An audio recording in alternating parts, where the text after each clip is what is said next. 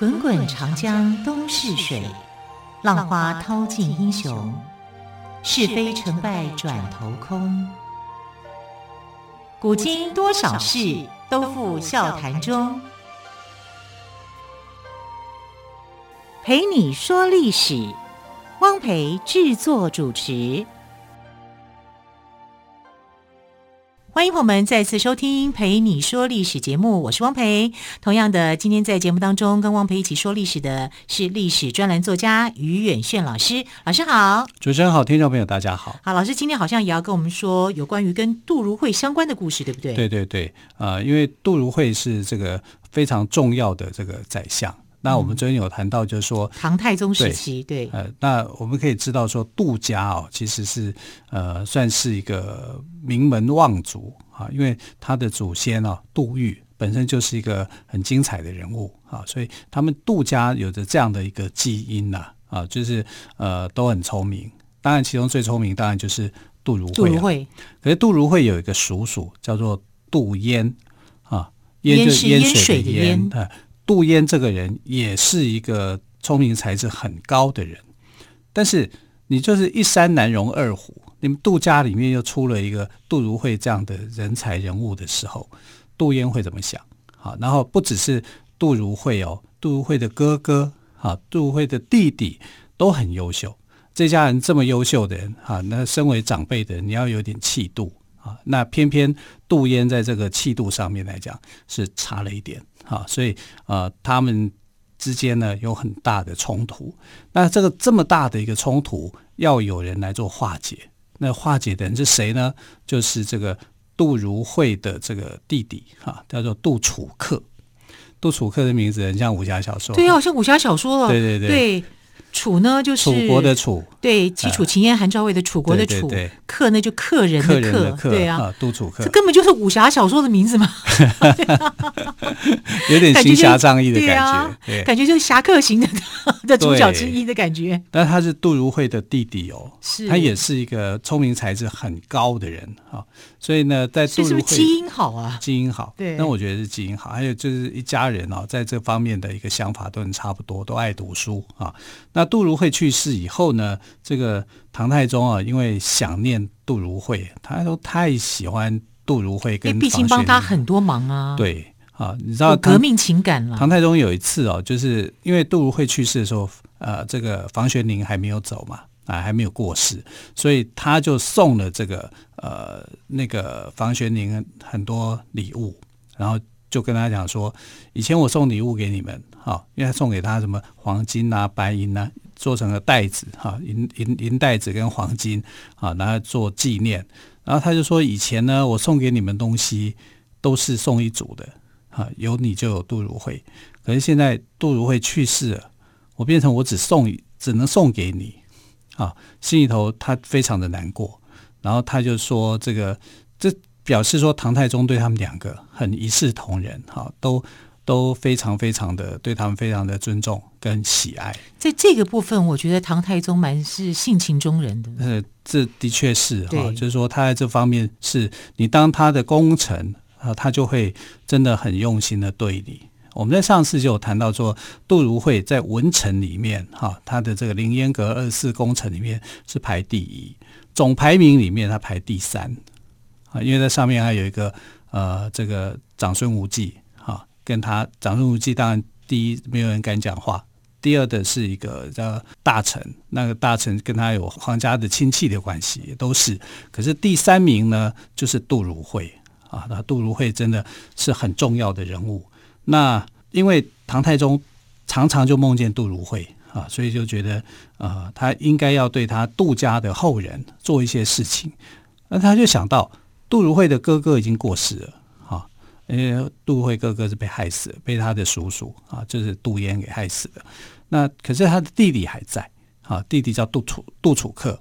那杜楚客那时候在干嘛呢？在嵩山，在当隐士，在修行啊。所以他就觉得，既然那么有才华的，然后他又对杜如晦念念难忘，连梦里都要梦见他啊。所以呢，他就派人到嵩山，好，河南那个嵩山少林寺那个嵩山，去把他给找回来。当然，杜楚客不是在那边练武功，哎，不是，他扫地僧没有，他也不是，但是他就可能就是当隐居啦，嗯，知道我们讲的修行啦，这样子，对对。然后这个大家找到杜楚客的时候啊，杜楚客就对来的人讲，就说：“你跟皇帝讲啊，要找我，除非当宰相，要不然我不去。”这还蛮狂的，是。其实他就是意思就是我有匡济天下的才能，嗯、我不会比我的哥哥杜如晦差。嗯、要找我呢，你就去找我，找我去当宰相，宰相那我就会出山。他的官职我不考虑。对，蛮狂妄的。嗯、啊，那唐太宗就呃还是把他请下山呐，啊，啊，然后就跟真的给他一个宰相吗？没有没有，还没有给他宰相，他、哦、他就告诉他这句话还蛮有名的，当然是唐太宗去引述的。他说这个。登高必自卑，行远必自耳。哦，对，啊，这样来的。对，你要去登高山的时候，你必须要从最低处的地方去开始爬，慢慢爬。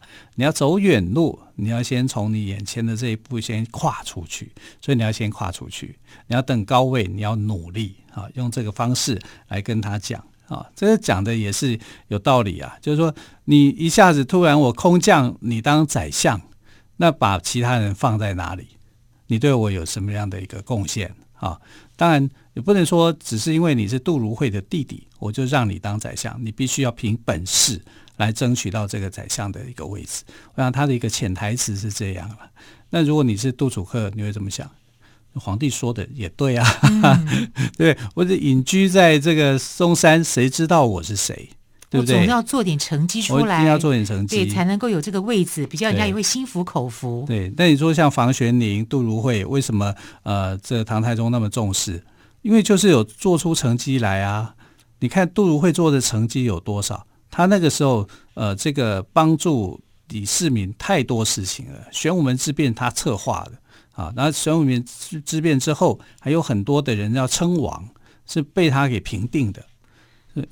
你看这个，光是革命情感这件事情就无人可取代了。对，革命情感呢是很深的啊，嗯、更何况这个杜如晦这个能言善辩，而且他应变的那个方式是很高的啊，甚至高过于呃像房玄龄这样的老臣啊，他们各有各的一个想法。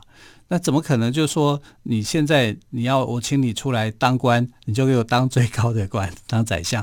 但其实我们要讲一点，就是唐朝是一个多宰相制的一个时代。好，这宰相不止一个啊。后来当然有一些改革了，呃，什么左相、右相啊，是这样。但唐朝的宰相不是只有一个人啊，当然很多人都可以被称为叫做宰相，多宰相制的这个时代。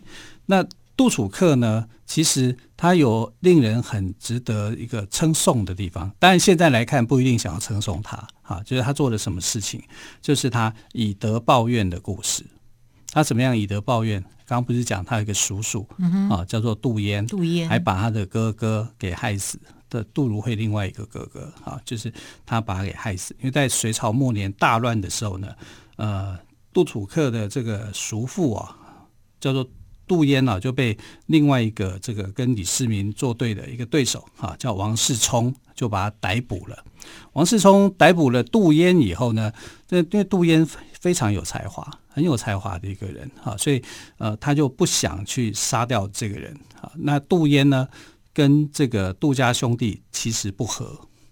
啊，就是就是杜淹跟杜楚客跟杜如晦不和，对，嗯，啊，还有杜楚客的哥哥，嗯哼，啊，他因为他们杜家就是才华太高，彼此其实有时候会互相就是呃，他的叔父心胸比较窄一点，嗯，啊，他就会觉得这些兄弟们好像在欺负他一样，啊，他有点这样子被打压的这种感觉，所以既然他被王世充给俘虏了。然后王世充又希又又想要，因为王世充这个人，他也是想要向李世民这样学习，就是说你可以搞一个征揽人才，我也要征揽人才啊！好，他就把杜淹当成是人才哈，就要去吸收他。那杜淹就趁这个机会哈，就去陷害这个呃杜氏兄弟啊。当然那个时候就是杜如晦已经在跟这个李世民啊，可是那个呃杜如晦的哥哥没有啊，哥哥就被害死了。啊，就就被这个楚燕、杜楚燕、杜淹给害死啊。然后这个杜楚客的兄长哈，就因为这样子的关系哈，他的两个兄长，一个杜如晦是保命的，但是他另外一个兄长就被杀害了，啊，甚至连杜楚客啊也被抓起来关了。所以你看，他多，这其实对杜杜楚客来讲，应该跟他是有仇的。对啊，对。那我们要讲说，他为什么会以德报怨？他们其实结怨了，可是结怨以后呢？呃，这个杜如晦哈，因为跟着李世民打天下，把王世充给平定了。王世充被李世民给打败，打败以后呢，当然就顺利的把杜楚客给救出来，杜楚客就脱离那个危险的情况。嗯、那照理讲，杜淹就要被论罪，对不对？杜淹就被判死刑了。可是这时候，杜楚客呢，就跟他的哥哥杜如晦求情。他不是直接跟唐太宗求情啊，唐太宗那时候也还没当太唐唐太宗啊，只是亲王，他就呃跟这个杜如晦讲说，希望哥哥啊能够帮助他，就网开一面，不要去处死杜淹。那杜如晦那个时候其实不愿意，心情上面来讲就说，这个人要害我们呢，对呀、啊，但又害你又害哥哥，我们兄弟被他害得这么惨，可是为什么要放过他？他说，因为他是叔父。啊，他不希望就是说杜家里面呢出现了这种不念亲情的感觉，就是说一定要把你给呃打死这样。即便是你害了我，可是我还是要原谅你。好，这样子的以德报怨到底有什么样的意义呢？我们休息一下之后，再请于远炫老师来告诉我们喽。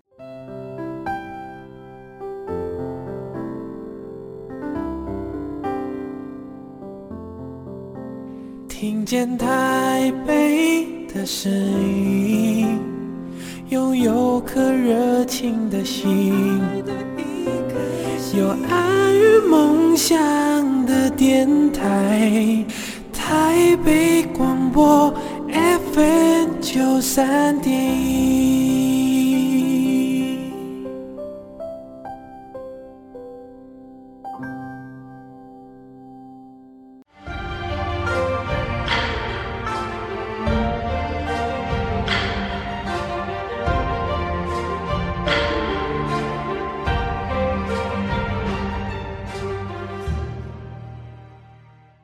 台北广播电台陪你说历史节目，我是汪培。我们刚刚谈到了说杜楚客，他除了名字很特别，像武侠小说的名字之外，还谈到了他有一颗让我们难以捉摸的心。嗯，应该讲就是说，他对这个杜家一门，也就是说，他对他的宗亲上面的一些态度啊。因为刚刚有讲到，就是说他的叔父杜淹啊，因为曾经投靠了王世充，在王世充底下当官嘛。然后就利用机会呢，就杀了他的这个哥哥，就杜如晦的哥哥。所以他们是有仇的啊，所以是有仇的啊，我就不知道为什么还为他求情。但那个哥哥为什么我一直都没有说他叫什么名字？因为名字没有留下来哦。啊，所以所以历在历史上文献的记载，就是把他的哥哥给杀了，把他的弟弟杜楚客给囚禁了。老实说，这样不就是做坏事的人吗？对不对？至少是有仇的。对对，这个杜如晦来讲。你这个你这个叔父实在是太绝情了，啊，竟然对我家是这样子，对我的兄弟们是这样子，啊，所以当他这个王世充被灭了以后，那论罪你就应该要被处死，所以就要把杜淹给杀了，啊，那杜淹也要杀杜淹的时候呢，杜楚客反而去跟杜如晦求情，他就说我们已经死了一个兄长，然后现在如果我们又死了一个叔叔，那这样子。不就是杜家的人在自相残杀吗？啊，这种自相残杀的事情，真的是我们所愿意看到的吗？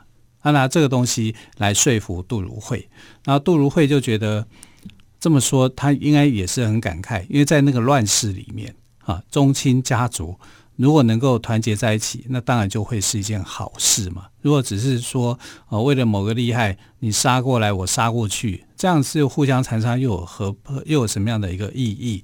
所以他就决定放下恩怨，跑去跟这个呃唐太宗说情。当然，唐太宗那时候还不是唐太宗了啊，还是秦王啊。他就跟这个秦王去讲，就说他愿意啊，就是呃跟他求情，就是希望能够放过这个杜淹啊，能够而且杜淹其实非常有才华的人，他们杜家的每个都都是很很有才华的人。我也相信说。被杀的那个哥哥哦，应该也是一个才华很高的人啊。那不管怎么样啦，就是杜如杜如晦就跟这个亲王李世民求情了。那之所以会求情，也是因为杜楚客的关系啊，所以等于也是杜楚客在做这种求情的一个动作。那这个后来呢，呃，这个李世民就放这个杜淹免杜淹一死。其实后来还重用了他，在贞观元年的时候，啊，杜淹就成为这个宰相，啊，就是，但是杜淹成为宰相没有多久，啊，大概两年左右的时间，在贞观二年的时候呢，他就生病了，啊，生了一场重病，然后就去世了。但不过怎么样啊？你看，就是呃，杜楚客做的决定就是宁愿保留保留你，保留让你活着，你还可以为杜家啊争取一些荣誉跟名誉啊。所以他放弃了仇恨，啊，他这种以德报怨的行为，我们在讨论的时候也会觉得好像有点矫情，啊，不知道他到底为什么要这样做。所以后世人在看杜楚客的这个观点的时候，呃，其实有很多的想法，啊，因为以德报怨其实是最糟糕的一件事情，以德报怨，那何以报德？对不对？啊，像我们对呃很多历史事件里面都会去想这个问题，其实这个问题在。古代的时候，哈，就是就有了，就有了。然后孔子的时代，就有学生就问他说：“我们要用以德报怨吗？以德报怨不是一件很好吗？我们可以这样做吗？”那孔子的疑问就是：“以德报怨，何以报德呢？应该要以直报怨。那直的意思是说正直公正的一个态度，嗯，就是要有原则，要有原则啊，嗯，不然你这个报的怨，可恐怕都是矫情啊。连孔子都这样子说。”啊，所以我们看这件事情的时候，会觉得说杜楚客做的有点矫情，但杜如晦接受了。杜如晦接受，应该是被杜楚客的这个，可能他是发自于真情啊，所以让他觉得很感动。他不希望看到就是呃满门都是亲戚嘛，然后这样自杀成自相自相残杀下来。啊，在那个乱世那个局面里面，他可能也真的是不愿意看到啊，所以就呃宽恕了这个。呃，杜淹啊，让杜淹能够活下来，在那个情境里面，他没有因为这样子就被杀。啊，那杜淹呢？呃，你说杜淹为什么后来会那么快就过世？在贞观的时候，贞观二年的时候就去世，因为那个时候大家对他评价不高，认为说他借举的人才有些还不错，可是呃，这个杜淹没有什么所谓的人望，他人望不高。啊，名声不太好，名声不太好的一个人，你去推荐他当官的时候，当官人那个人你会觉得很麻烦。你知道推荐人最麻烦一件事情就是这个人不符合你想要推荐的一个标准上去，你当一个借举的人哦，心里头就会有负担。啊，所以我们如果要去帮人家推荐说这个这个人适合什么东西的时候，都要很小心，万一他不适任呢，对不对？然后推举的人就会有问题。就觉得推举的人，你跟他之间到底是什么关系？为什么会这样子做？哈，所以要去推举一个人的时候，你当推荐人的时候，自己都要很小心，都要想清楚，都要想清楚。哈、嗯，那同样的就是这样啊。所以很多人不想被杜淹给推荐了，给有的人也愿意想啊，因为你推荐我去当一个官嘛，啊，当官了以后我就可以怎么样嘛。所以这就是长孙无忌不喜欢他的原因。长孙无忌认为他声望不高。没有什么人望，人品看起来也有问题，不然怎么会把他的这个呃，让这个杜如晦他们兄弟吃那么多的苦头啊？所以杜如呃长孙无忌因为讨厌他，所以他们两个不和，两个不和以后就发生了一些状况、一些事情。然后杜淹呢，杜淹怎么斗得过长孙无忌？对，斗不过嘛。啊，长孙无忌后来是谁斗到他、斗赢他的？武则天呢？厉害的人哇！可见的武则天很厉害。是啊，是啊，因为他那时候武则天，他那时候已经变成老臣了嘛。是啊，长孙无忌那时候他的这个权力欲望啊，已经到达一个顶点了，巅峰。当外戚的话，它已经是到了一个巅峰的期间了。我们曾经讲过说，它不是这个呃，让那个呃房遗爱还有高阳公主他们。卷入到政治世界里面，对，对不对？这就是长孙无忌的谋略，因为长孙无忌想要利用他们哦，去杀掉另外一个王啊，就是呃这个呃吴王李克。啊，吴王李克就被杀了，因为他也是李世民的这个小孩，可是他是有杨氏家族的血统，杨氏家族就是隋朝嘛，好，但是他的妈妈姓杨嘛，所以对这个长孙无忌来讲不行啊，这个当皇帝的妈妈就一定得是长孙无忌的妹妹长孙皇后这一派的人。就这一脉的人，这一脉的人，对对，对，所以他就用计谋杀掉了这个吴王李克。吴王李克在当时是很有名望的一个人，哈，就这样子被冤枉被杀害。哇，可见长孙无忌很厉害的一个人，很厉害呀、啊！那这么厉害，那你说这个杜淹怎么斗得过他呢？啊，所以杜淹在贞观二年的时候就去世了。我相信他的这个去世跟长孙无忌的这个斗是有关系的，应该是有关系的。对对对，那杜楚客斗不斗呢？杜楚客当然他就是呃狂妄之士了，所以他一开始对这个唐太宗讲的啊，就是你要请我出山，就是我就要，要么就是宰相，要么我就不出山。对对对，就后来他还是出山啦，所以你就可以知道说。他跟杜如晦不一样，不一样啊，不一样，所以他也呃，你要说他有没有做出什么样大的一个贡献哈？恐怕他对唐太宗来说贡献度不高，但他对这个唐太宗的儿子哈，就是呃这个李泰啊，是贡献度是比较高的。那李泰那个时候受宠爱啊，因为李泰呃，唐太宗不喜欢他的太子，太子李承乾呢有一点脚的问题。啊，就你就变成说，你如果当一个国君的话，啊，这个当皇帝的话，你的礼仪上，哈，可能会有点偏差，啊，他就不太怎么喜欢他，但他喜喜欢的这个儿子李泰也没有太太太好，因为李泰后来变得很胖、很壮这样子啊。可是，一开始的时候，因为他觉得李泰的个性跟他很像，他非常喜欢这个小孩，啊，这就有点宠溺他。宠溺他到一个程度，就是他在选择，因为呃太子被废以后，他就在想几个儿子群里面谁能够当皇帝啊？所以呃李泰就想说，我可以当皇帝，他就极力去争取。但他争取的时候呢，就遭到反对哈，长孙无忌就反对。长孙无忌反对他的一个原因，就是他的个性里面，他可能会把这个其他的儿子们。啊，就是跟他争夺皇位的其他人都杀掉，也就是他的兄弟。对对对，他可能有这个问题。哈，所以后来唐太宗就没有这样子去想。那最后哈，能够成为皇太子的，反而是那个整天无所事事的那个第九个儿子，叫李治。啊，他反而就后来的唐高宗，反而就上来了。所以有时候不起眼的，反而会。因为他远离了权力核心，反而被容易被扶植，容易就上来了。对，好，所以今天听于远逊老师讲，让我们真的感觉到哦，杜楚客宦海浮沉，应该是感慨万千哦。是的，好，非常谢谢于远逊老师今天特别将唐朝名相杜如晦的弟弟杜楚客的故事告诉我们，谢谢您喽，谢谢亲爱的朋友，我们就下个星期再会喽，拜拜。